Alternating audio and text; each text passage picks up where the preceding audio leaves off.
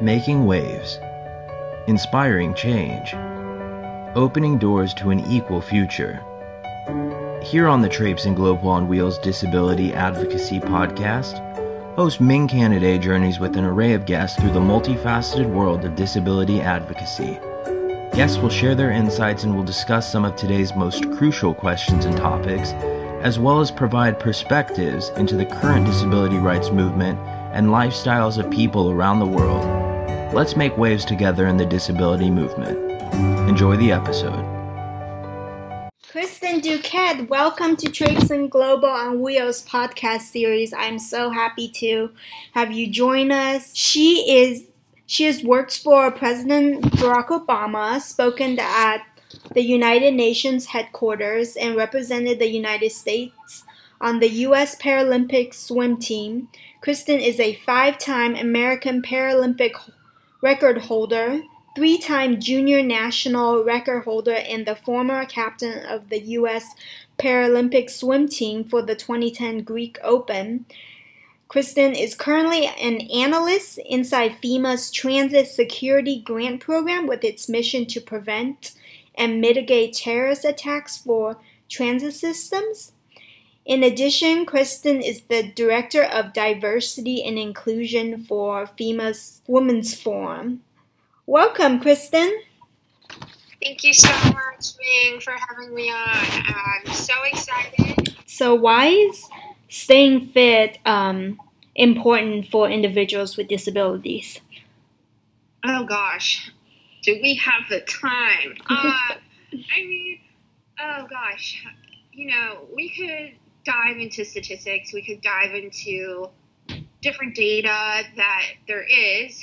Um, I'm not saying that there's a lot, but there is about if you become sedentary, what that does to your body. And I think that there's kind of this struggle between seeing that in a sense of having disability in a medical model sense versus a social sense. Um, I think being physical is a choice, being physically active. Um, but maybe that alludes to how society generally sees that if you are physically disabled, that kind of means not that you're not active, but that you shouldn't necessarily take pride in your body. And I see being physically active as a way to take pride in my body in my physical sense, uh, despite general uh, norms of having pressure to think otherwise. In a medical sense, we know that, you know, it's so beneficial for you. It's it's so great for your heart, your blood circulation, for your mental health, for your emotional health, for you know someone like me for my muscles. I know in a personal sense, um, being physical, uh, physically active, uh, since there is no treatment or cure for the specific kind of muscular dystrophy that I have, um, swimming keeps my condition relatively stable. So that's another reason why I have just always been in love in the water subconsciously, also. Um, but I think going back to your main question, um, being physically active, I I would love for disabled people to know that there's a certain level of confidence that you gain from being physically disabled and then also excelling very well or excelling at, at your own personal level in something physically active. And it's so beneficial for you to be able to take pride in your body and own your body in a way that society is not necessarily really outright telling you at this moment. But whether whether that happens or not, you should at least own every part of your sense of self. And I think that uh, is definitely your body also. Mm-hmm. Mm-hmm. No, that's a great answer. What are some exercises that people can do? So I know swimming is definitely one of them. How how else do you try to stay fit? Right. Yeah. I mean, you know, sometimes I have such a, a crazy schedule that I try to at least swim once a week. And then if I swim more than once a week, I think I'm somehow training for the Paralympics again. Which in reality, I ate like a burger and fries the night before and chocolate cake. Aside from that, I do think that I come across this all the time, right? So I have a stationary leg cycle um, at my apartment where um, I think it was like eighty dollars off of Amazon a while back, and I just hook my legs up to it. It comes at various um, uh, degrees and it has a timer, and I just cycle. So at least I can get um, aerobic exercise in. Then um, after all the years of training. Um, and and before I was training, I was going to physical therapy. After I trained, um, actually recently I pulled a, a tendon in my arm, and I had to go back to physical therapy. And um, I got back into the different kind of weights I could use, uh, the different bands, uh, the different stretches.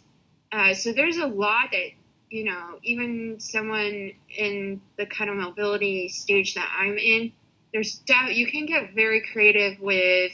Um, for instance, the I, I have different level bands you could tie them into a door, a doorknob, and do arm rows and pull your arms back uh, and squeeze your shoulder blades together. Um, different things like that. It's definitely finding a professional that knows your body really well. If you don't, and, and even if you do, right? I think I know my body very well. I've trained for years, and I still go to a professional here and there because sometimes it's so much easier it's and more safe to have a professional in front of you and see what you can do compared to what you mentally think that you can do and how far you can go, especially for someone also with my kind of personality that's very at times type A and, and pit bull like that I can take things on that I actually really cannot. Um, so I would say find a, a physical therapist or a trainer and see all the different fun little toys that you can buy and get and have a heyday of the different weights and, and things like that. But yeah, there's, um, I don't want to say, because I don't want to say there's no excuse to not uh, be physical, um, because I, I definitely do think that there are barriers for various kinds of disabilities. But if you are someone that is seriously interested in trying something new, there are various avenues that you certainly can pursue. Um, so I think we'll just cover this briefly now because it most relates to to the um, the topic of fitness.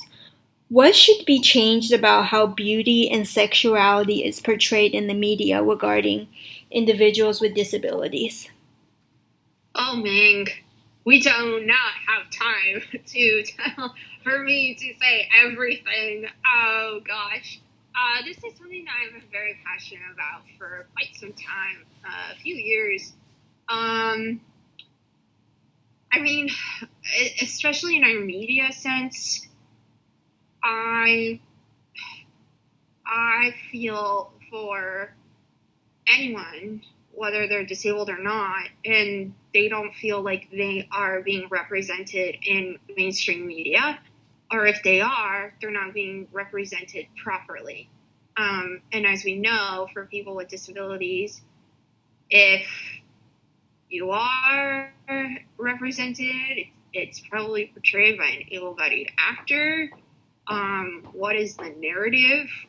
Um, and usually that character is described with struggling with their disability, um, such as the Me Before You movie, which I wanted to visibly get sick over when I watched it. Um, I I also think in our beauty sense, as we recently saw in Vogue, Teen Vogue's uh, September issue, uh, there's more disabled models um, that we're showcasing in our fashion world. And we're also seeing that in the makeup industry too, with um, people that have different tones of skin color um, altogether. Uh, it's it's gonna be hard. Um, I mean, it already is hard. It's going to be a process. I, I definitely believe that representation of all human forms matter. Um, but I think the way to do that, and maybe this is where our technology comes into play with social media and having a more active voice online or things like that can really showcase uh, women or men uh, with different disabilities doing really incredible things. Um, I think that is one of the great things that is making uh, the world a bit smaller if we want to talk about social media and, and technology and the internet and our cell phones. Um, but I do think that altogether our culture is slowly changing to be more represented. It's definitely not there. I'm not sure it will ever be perfect. I don't think it will. Uh, but as we can see, it is slowly changing. Thank you for listening. We hope you enjoyed the episode and came away with some information that you can now take with you to create your own change. If you would like more information about Traipsin Global on Wheels, please visit traipsinglobal.onwheels.com. And that's Traipsin, T R A I P S I N. And for updates and other TGOW related news, follow our social media pages on Instagram and Facebook, both with handles Traipsin Global on Wheels, and then also LinkedIn and Twitter. You can find the links below in the description box or on our main channel page. We sincerely appreciate your support, and we'll catch you again next time.